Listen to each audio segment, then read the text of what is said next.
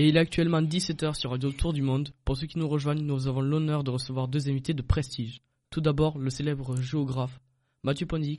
Bonjour à toutes et à tous. Bonjour Monsieur Lalanne. Merci de m'avoir invité. Et à sa compagnie, nous retrouvons celui qu'on ne détournera plus jamais, le photographe Nathan Ruiz. Bonjour à tous, ravi d'être en votre compagnie aujourd'hui. Aujourd'hui, sujet sensible, la pollution à Jakarta. On commence avec Monsieur Pondic. À vous.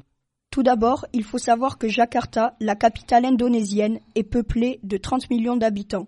Moi, en tant que géographe et spécialiste des pollutions, je vous dis que c'est l'une des villes qui résume bien l'extrême pollution que subit la Terre durant ces dernières années. Oui, effectivement. On enchaîne avec Nathan Ruiz, l'auteur de cette photographie qui a fait le tour du monde. Pouvez-vous nous la décrire pour nos chers éditeurs et nous expliquer le contexte dans lequel elle a été prise? Vous savez, ma société m'envoie pour aller faire des photos tout autour du globe. J'étais à Jakarta lorsque j'ai pris cette photo. J'ai vu cet homme sur sa barque en train de ramasser des déchets. C'était son travail. Il était entouré de tous ces détritus flottants. Je me suis dit que c'était le cliché parfait qui allait faire réagir le monde entier. Très bien. Mathieu Pondic, avez-vous quelque chose à ajouter? Moi aussi, j'ai vécu cette expérience. Je suis parti en direction du Citarium, le fleuve le plus pollué du monde en 2009. Je voyais énormément de déchets à la surface de celui-ci.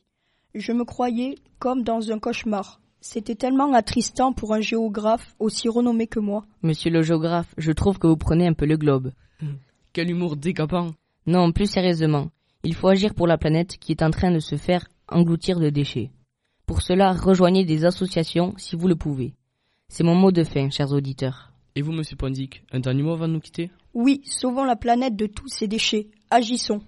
Merci à tous de nous avoir écoutés, merci à vous deux pour votre présence. On se retrouve demain, même heure, pour de nouvelles news.